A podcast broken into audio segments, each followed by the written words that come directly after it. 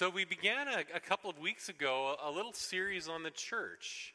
Uh, what is this thing that we are uh, passionate about doing? Uh, we asked ourselves the questions like, what is it that, uh, you know, our, my, my wife invests uh, so much for uh, in, in kids' ministry down there? Uh, what is it that people get here so early to do? Uh, set up the sound, uh, create the environment, create this space, gather worship, rehearse musicians, all of the stuff that we do, like, like all of the mechanics, all the nitty gritty, uh, the person who got here earlier and, and made the coffee. You know, why are we passionate about doing this? Why are we passionate about gathering together, paying a little bit of money to rent a space so that we can all be under one roof together? And why are we doing it in the, in the context of um, a society that, in, to some degree, is, an, is abandoning that practice? Right? If you look just statistically at um, at what's happening in terms of attendance, and I'm not really expecting that you'll be able to read that in detail, but what you see there in those graphs is a, a decline in attendance or involvement or association with uh, faith in various groups. So on, on you start with the Protestant church, and it went down from 41% to 27%. Uh, Catholic Church down from 47% to 39%. Uh, those who would be part of another religion in Canada up from 4% to 11. And then when you look uh, at the big picture, uh, when you look at those who would not associate with any faith group at all, that number's grown hugely uh, between 1971 and 2011 and again, these are a little bit old st- statistics, uh, that, that group's gone from 4 to 24%.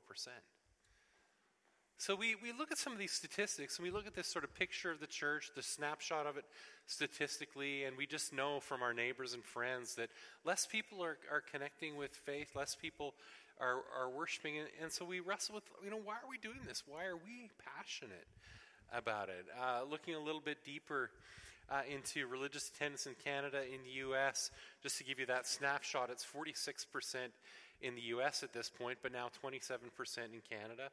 Um, you'll see those numbers sort of stabilizing, this decline up to 2,000, and then a bit of a stabilization in the numbers.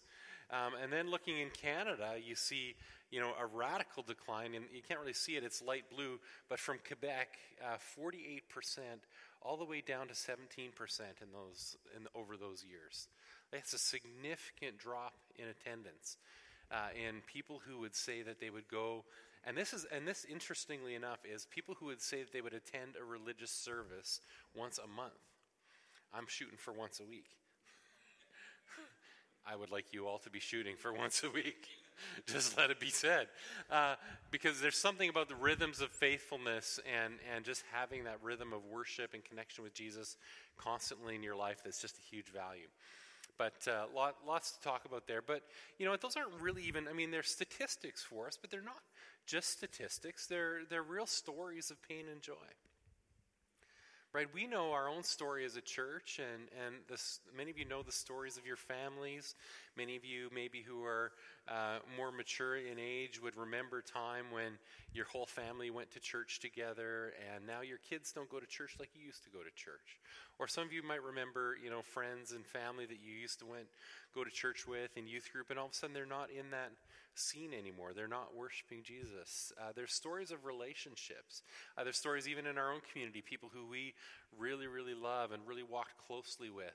Uh, that, that just simply uh, maybe have attended OVV for five, six, seven, eight years and now don't attend church at all anywhere. And, and, and it's my, it's, Michelle's saying it's my fault. She's saying it's, and, but, but honestly, that's, I'm going to cry now. uh, uh, honestly, though, that, that, that's a tremendous wrestle. that's a tremendous wrestle. You're fine, Michelle. You're totally fine. You're all good. Right? But, but, but isn't that a thing like for me as a pastor and for you guys as a church? I'm still asked where some of those people are and if they're going to church and if they're following Jesus. You know, it's, it's, not, it's not a thing that's a light thing for us, right? Those people that we walked so deeply with you know, we feel pain over their loss and we wrestle with what did we do wrong? What, what, what did we miss? Did we hurt them? And we try to have those hard conversations and, and we don't always get answers. It, it's just a wrestle that, that there are people who leave the church. There's, there's pain in this journey. It's not just statistics, it's real people, it's real life. And then there's joy in the journey. All of a sudden, at the same time, you have Kenyon and Dennis giving their lives to Jesus and following him and, and worshiping him and learning to love him and being baptized. So we have this story of joy and pain that, that happens in the church all, all the time. But, the question for me and all of that, in particular and some, through some of the pain of, of the last couple of years of losing some people that we loved so dearly, is, is really for me a deep wrestling around the question of why do we gather together? If there are people who don't want to gather with us regularly, then, then, then I better ask that question myself. Like, why, why do I want this so bad? why do I fight for this so hard? Like as a person, like like why is it that I am so heavily invested in gathering believers together to encounter Jesus? Why, why am I 100% sold on this? Like there's there's not a single thing in me that doesn't want to be here every Sunday morning. There's nothing. Like there's 0% of me that wants to stay home in bed.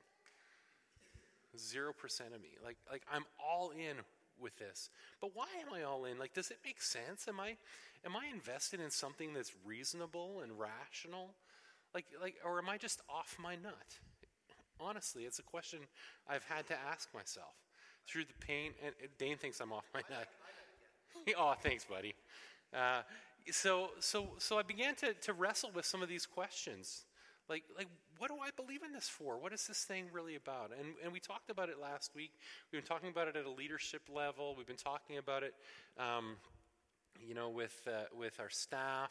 And we've been trying to sort of personally for me and for us as a community articulate our vision for, for being together. Why do we want to be together? And this, with maybe some alterations to come and maybe some tweaks to come, for me, this is ultimately where I've landed as, as why I do this thing, why I'm invested in this thing, why I'm passionate about it. We do this to encounter Jesus together, expecting what he has done and what he is doing to change us, to transform us, to change us and propel us to facilitate that encounter for others. Now, that's just, I mean, that can just be gobbledygook when you hear a thing like that. But we long, I long to encounter Jesus. I am here with you in the hopes that you are also here with me with a passion to have an authentic encounter with the person Jesus. Uh, a relationship that is ongoing, it is frequent, it is interactive, it is relational, it is tangible, and it, it touches me in my mind, it touches me in my emotions, and it's meant to touch me in my body physically, and it's meant to touch me in my spirit. I'm meant to encounter Jesus on all those levels. And that's what I'm passionate about. And we have to encounter Jesus together. Uh, our gathering means being called out from among ourselves, called out from individuality to be gathered together. Our need is for intentional community and, and the nature of the spiritual bond that we have with one another is something that I think is, is not well understood in the church, that there's a connectedness to us in the body of Christ that, that I think is, is not fully understood. There's something to wrestle with there about the importance of us not only connecting with Jesus and encountering him, but something important about us encountering him together.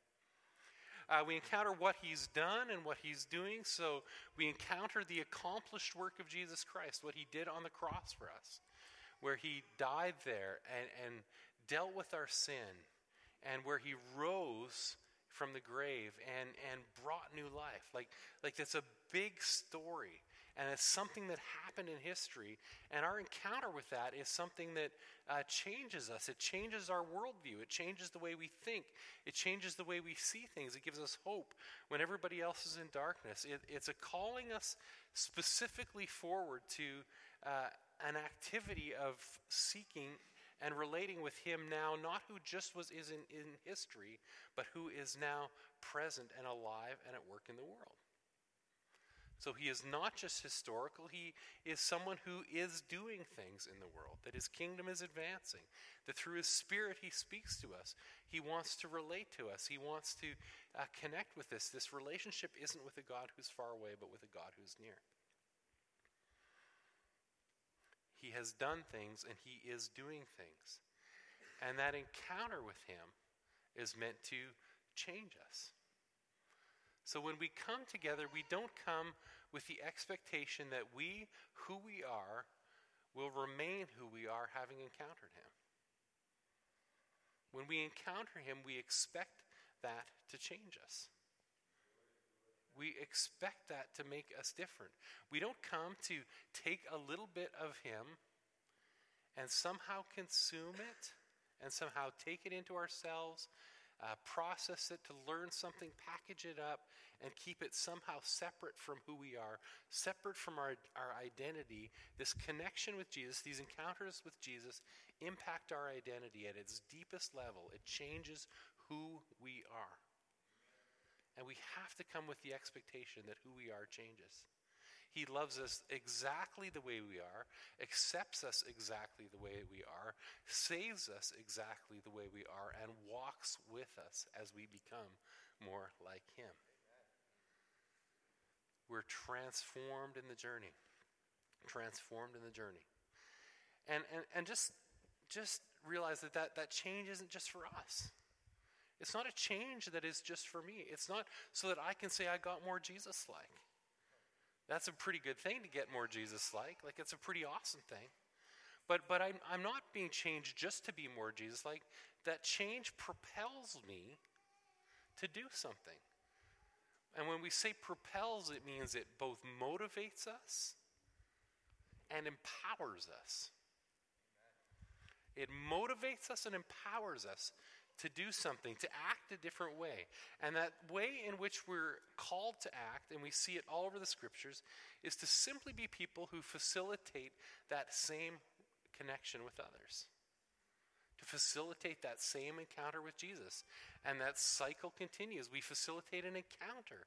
And by facilitate, we mean we serve. We practically create spaces where people can encounter Jesus. We do hospitality. We do generosity. We do care for the poor. We do social justice, all with the idea that we're helping people encounter that person, Jesus, both in how we demonstrate him and how we speak about him but even more so in just creating that opportunity and space where people can have that personal encounter for themselves. We're facilitating that relationship. And then that idea of others important. Who are your others? They are the people who make you uncomfortable. They are the people who uh, are different from you. They're the people who are different from you culturally. They're the people who are different from you demographically. They're the people who are different from you economically. Your others are truly other. We don't get to pick our others. And by na- definition, our others are not the same as us. So there's a call to an inclusivity. There's a call to uh, a relationship with people that stretches us uh, beyond, beyond our comfort zone. Uh, we are multi generational, we are multicultural. That's who we're meant to be. Now, before we read that again, uh, I hopefully I haven't oversold this, or I haven't sold this as something that is a product that we can consume. As before we read that again, uh, we're not introducing a new product or a new vision that we intend to provide for people's consumption. We're not saying, "Hey, this is the new OVV. Come and gather around and look at it. It's really nice." That's not what we're about, right? We're about inviting people to passionately pursue something with us. To passionately pursue something with us. Our investment and our expectation and intentionality are everything. Requires our investment. It requires an expectation that that idea of encountering Jesus is something that uh, that we have to come to the table with when we come. It's both about what we do and how we as a church organize ourselves, how we as a church structure our services, how we facilitate our gatherings, but it's also about what the people who come and attend expect to happen. And that's having a relationship with Jesus and connecting with Him. And so that's what we want to call ourselves to. For me, that's what I'm, I'm passionate about to encounter Jesus together, expecting what He has done and what He is doing to change us and propel us to facilitate that encounter for others. So this morning, we want to just talk about that piece of encounter. What does that really mean to encounter Jesus? What does it mean? What does it mean to encounter Jesus? It's, it's, it's a word that is, is kind of used in culture for all kinds of different things uh, retreats and business retreats and uh, close encounters of the third kind, you know, like all kinds of different things. Uh, the definition from the dictionary perspective is to unexpectedly experience or be faced with something different or challenging. Talked about that a few weeks ago, to unexpectedly experience or face with something different or challenging. I might say uh, for us to intentionally experience something different or challenging.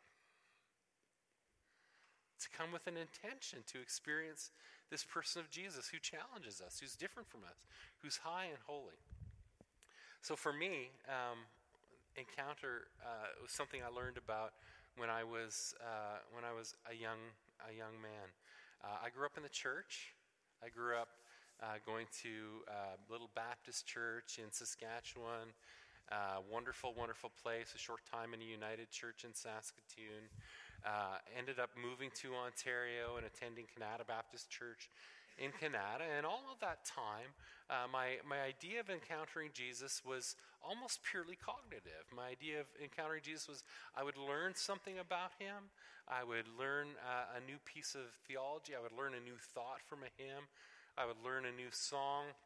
And those things are completely valid ways of encountering Jesus. But uh, I, I, began to realize that there was something more. And, and, when that really culminated for me, when it was when I was 17 years old, and I'm a Christian kid, and you've heard me tell the story, I'm not going to tell it in full. Uh, but when I'm 17 years old and Christmas is coming, it's on the 23rd of December, and I open my Bible to read uh, the scriptures because I figure I should read the Christmas story. And, and all of a sudden, God comes in my room. And all of a sudden, there's a sense of the tangible presence of God that's different than just an idea. There's a sense of his voice speaking to me and calling me to ministry.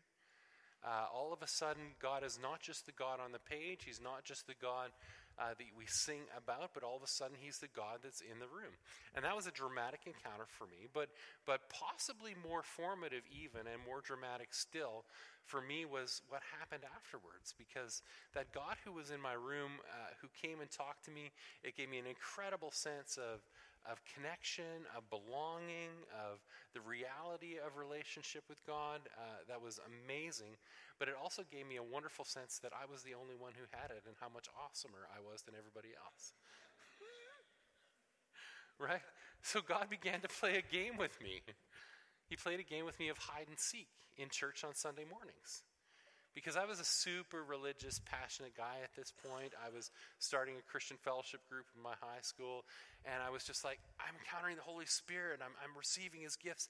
That's so amazing. Those stinking Baptists, they don't, uh, they don't have that at all. Honestly, a rotten, rotten, filthy attitude, right? So God started to play hide and seek with me in church. And so I'd be in my little Baptist church with my parents and hanging out there, and uh, I would uh, I would be you know singing a hymn or something, and a little line would come up in the hymnal that would be just a piece of theology or a piece of of, of some information about the incarnation of God and the importance of it. And I would connect cognitively with the beauty of that idea. And then Amber will remember this from church. She probably saw me doing it because she'd be sitting beside me in the pews.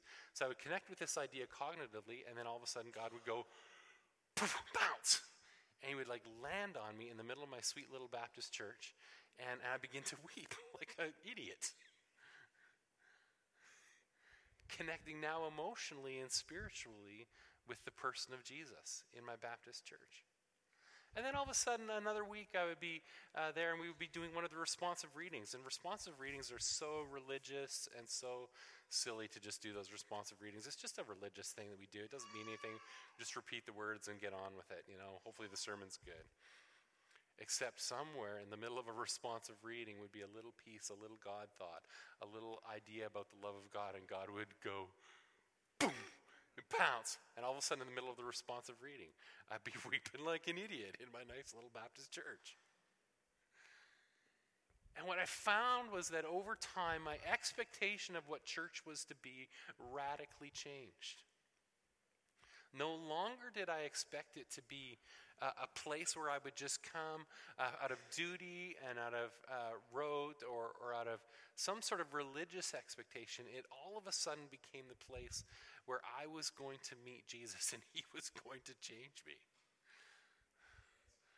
it became an incredibly different experience. And that's what I long for for our culture is that we would come to be people who would anticipate that when we gather in the presence of God in his name where two or three are gathered in his name he is there that he would really be there. And we would expect it. And that for you, every single Sunday you're here with that expectation in your heart, at some point in the middle of worship when we're singing some song, God would go, pounce. And you would encounter the reality and the beauty of Jesus in a way that's transformative. Because he's not an idea, he's a person. Here in this place, and he's sneaking up on you. He wants that relationship with you. He wants that intimacy with you, no matter how much uh, baggage we have around church. So, how do we encounter him in this space? Well, obviously, the worship encounter is important. And, and I'm just going to share a worship encounter from the book of John, uh, chapter 12, verse 1 to 3, which, which I, I see as one of the most intimate worship encounters in the New Testament. And, and it's actually startling uh, to us. And, and it speaks to what I felt like in that little Baptist church. And it speaks to what, uh, what I, I feel like almost every Sunday as I come here to encounter Jesus. And so here we are. This is just before the Passover. Jesus came to Bethany where Lazarus lived, whom Jesus had raised from the dead. So he's in the middle of this community where he's done miracles. He was known. He was loved. He'd, he had raised Lazarus from the dead. People were fairly excited about him at that point. Um, and here a dinner was given in his honor. So they're there to, to honor him and to thank him. Martha served while Lazarus was among those reclining at the table with him. Like, imagine that, chilling around having supper with Jesus and the guy he raised from the dead. Like, like that's a dinner I want to get to. I'll buy a ticket for that one. Right? like, come on. yeah, yeah, come on. Like, it's fantastic. But then Mary responds in a very different way than just eating dinner and chilling with them, right? Listen to what, how Mary responds to the sense of the presence of Jesus in the room. So then Mary took about a pint of pure nard, an expensive perfume. Uh, Mary had been uh, a prostitute and she had uh, been a temple prostitute probably and received many, many gifts over the years. Uh, she turned her life around. She was no longer doing that.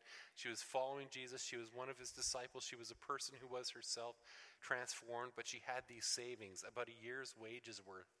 And she took this perfume and he poured, she poured it on Jesus' feet and wiped his feet with her hair. And the whole house was filled with the fragrance of the perfume. That's what I want for us in worship. Those moments for you where you're here and the band is playing. Uh, I mean, this, this, this Sunday I'm playing acoustic guitar. Uh, there was a mix up in the scheduling. I didn't know I was playing until 10 o'clock this morning. Like, we're not talking about a perfect worship band experience. We did not, I promise you, we did not bring anybody here to experience the band. But the hope is that in this place, while dinner is going on, while this table is set, and while you guys are all gathered, there will be a moment for you in the middle of the room while everybody else is chilling, reclining at the table, where you feel singled out in that moment and compelled by the love and passion that is in your heart to pour yourself out in a costly way for Jesus. Because you love him and you are overcome by that sense of love for Him, for what He has done for you, and who He is. That Jesus is in the room. that Jesus is here in this space when we gather together every Sunday morning? Will you expect to encounter him? To encounter that Jesus in a tangible way. Uh, later on in the New Testament, uh, in Paul's writings, both in Colossians and Ephesians, he talks about worship in an even broader way than that. He says, Let, listen to this.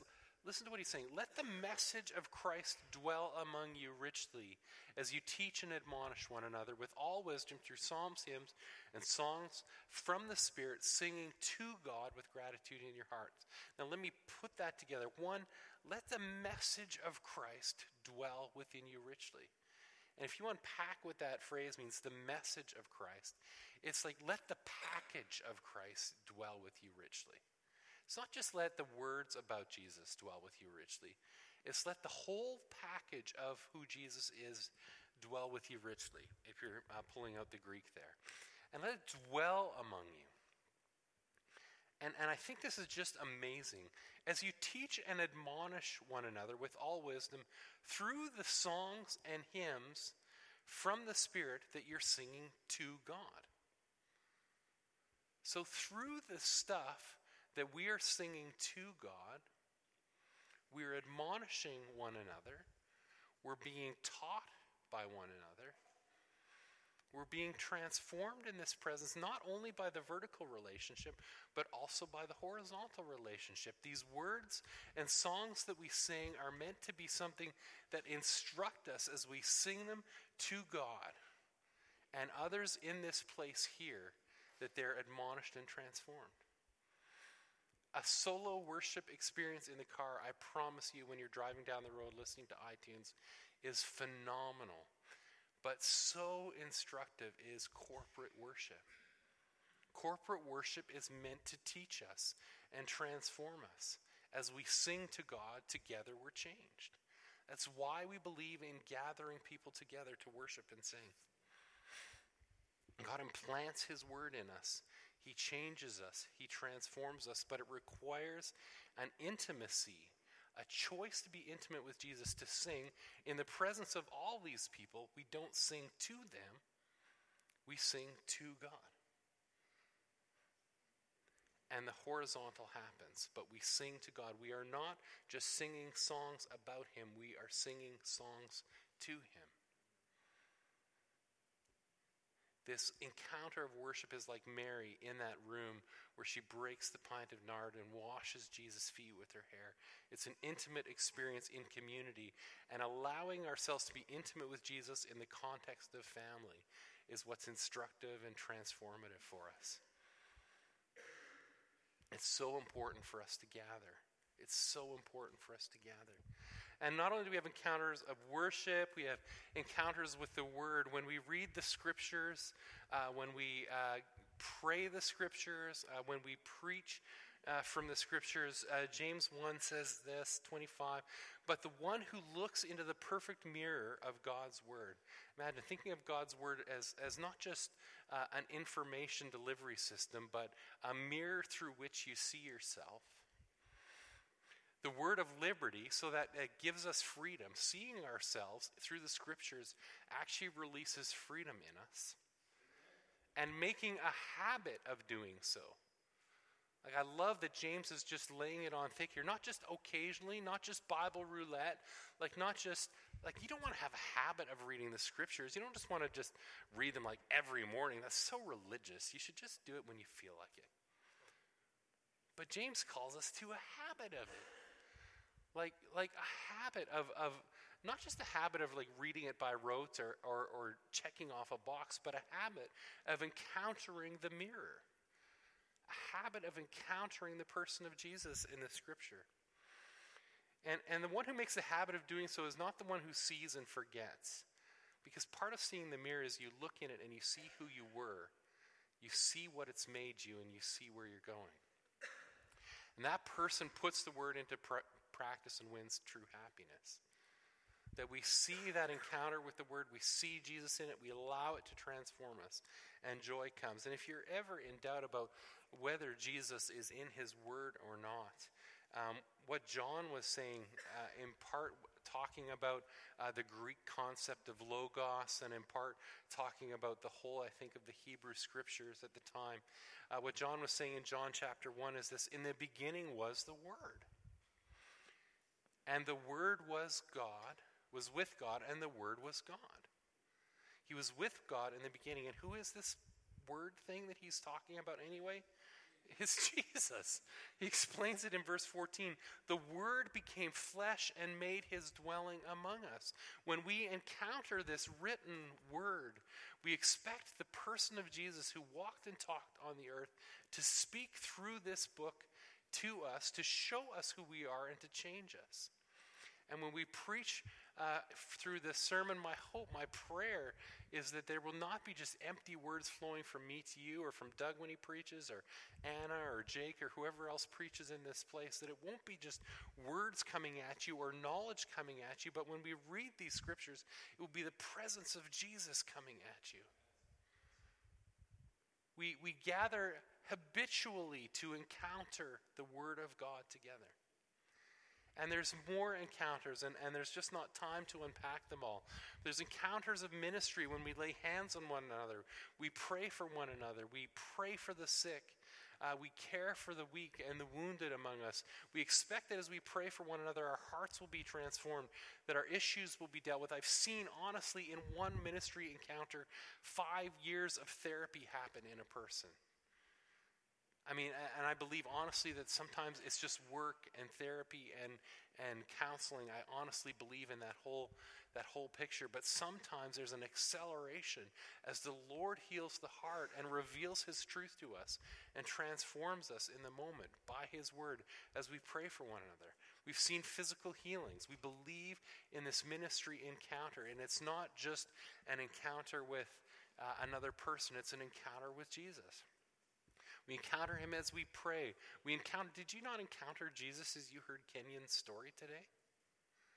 Did you encounter the work of Jesus in Kenyon's life? Did you not meet the God who does stuff this morning when Kenyon told his story? The God who does stuff. That's why we gather to hear one another's story.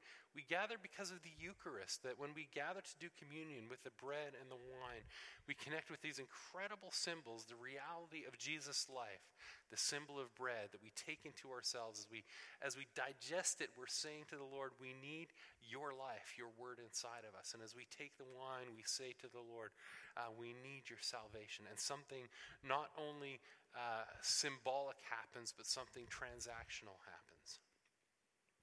Uh, the human encounter, when iron sharpens iron, like iron sharpens iron, so one person sharpens another.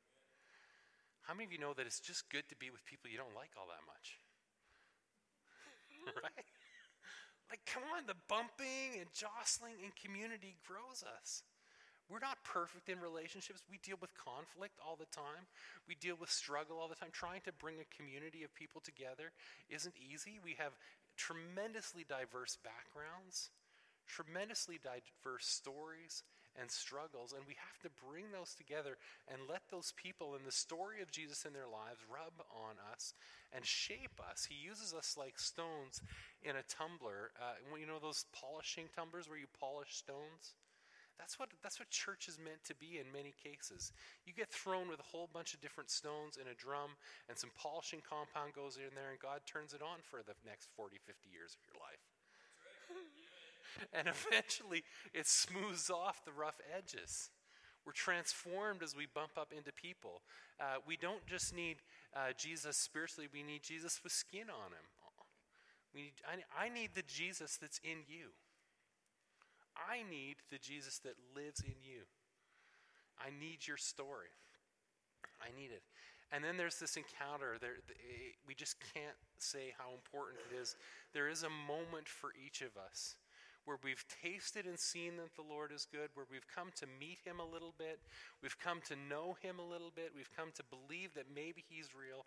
There's a moment that happens for every one of us where we say, you know what, I'm deciding to follow Him where we cross from death to life. Where we're converted from someone who would say we're a non Christian to someone who would say that we're a Christian. I was not a follower of Jesus, but now I am a follower of Jesus. And, the, and that encounter with the presence of Jesus is something that's so important for some of us. So important for it has been important for all of us. So we come back to our, the text that we looked at a couple of weeks ago, uh, 2 Corinthians. Now the Lord is spirit, and where the spirit of the Lord is, there is freedom. We celebrate that freedom. And then I just want to unpack this again. And we all together, who with each other's unveiled faces contemplate the Lord's glory, are all being transformed into his image with an ever increasing glory which comes from the Lord who is Spirit. That's not just when we encounter the Lord's glory, it's when we all together encounter the Lord's glory. What Paul is talking about here in the whole context of Second Corinthians is a letter to help the church get along together. And so, what he's talking about in this passage is that same thing. He's not talking about an individual encounter with Jesus, he's talking about the corporate, gathered encounter with Jesus.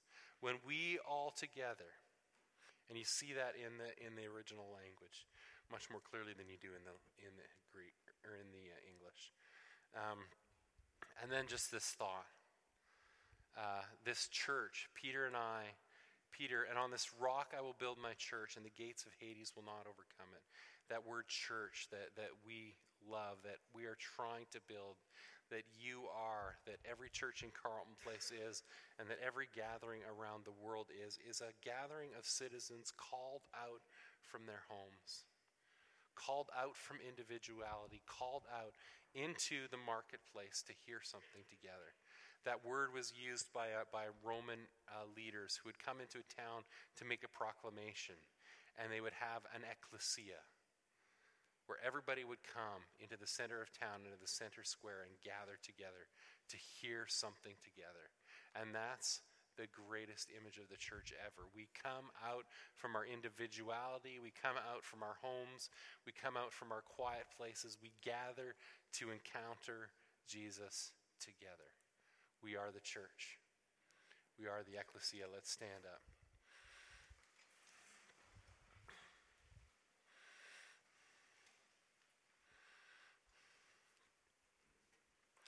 Father, I pray for uh, every one of us here. Uh, I, I pray especially, Father, for those who are just hungry for an encounter with you. that encountering you or, or, or, experiencing relationship with you has been something that seemed hard, where you felt distant to them.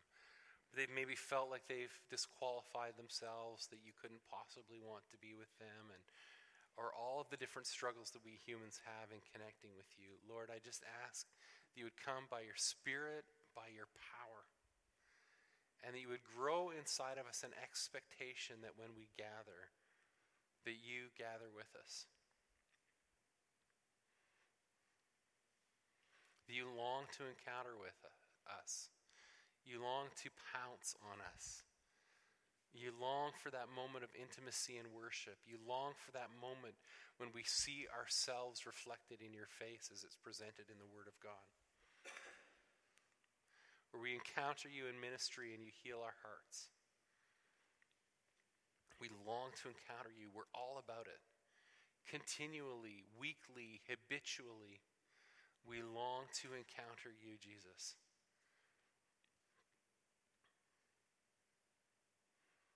Would you transform us? Would you change us? Would you give us the courage of Mary to take that costly gift of our hearts and to break them at your feet?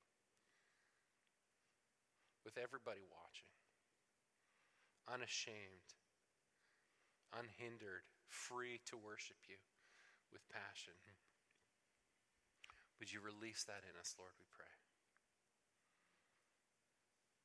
And Lord, for everybody here this morning who feels that call to relationship, that passionate call of you to encounter them, everyone who's, who's been holding you at bay, who needs to make that decision to say, I will be a new person, to say, I will let you be Lord of my life, Jesus.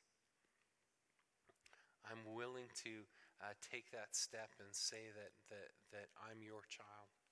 For everybody who's wrestling with that and has been wrestling with that, Lord, would you just invite them gently and kindly to give their hearts to you. We just say, Lord, that, that you can be trusted with our hearts. You are so kind and you are so gentle.